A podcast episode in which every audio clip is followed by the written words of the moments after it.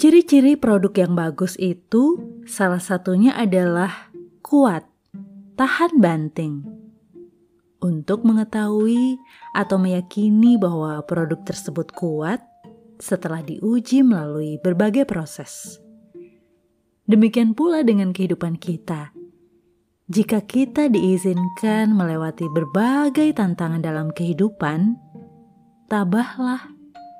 Itu tandanya kita sedang diuji, disiapkan menjadi sosok pribadi yang kuat dan tahan banting.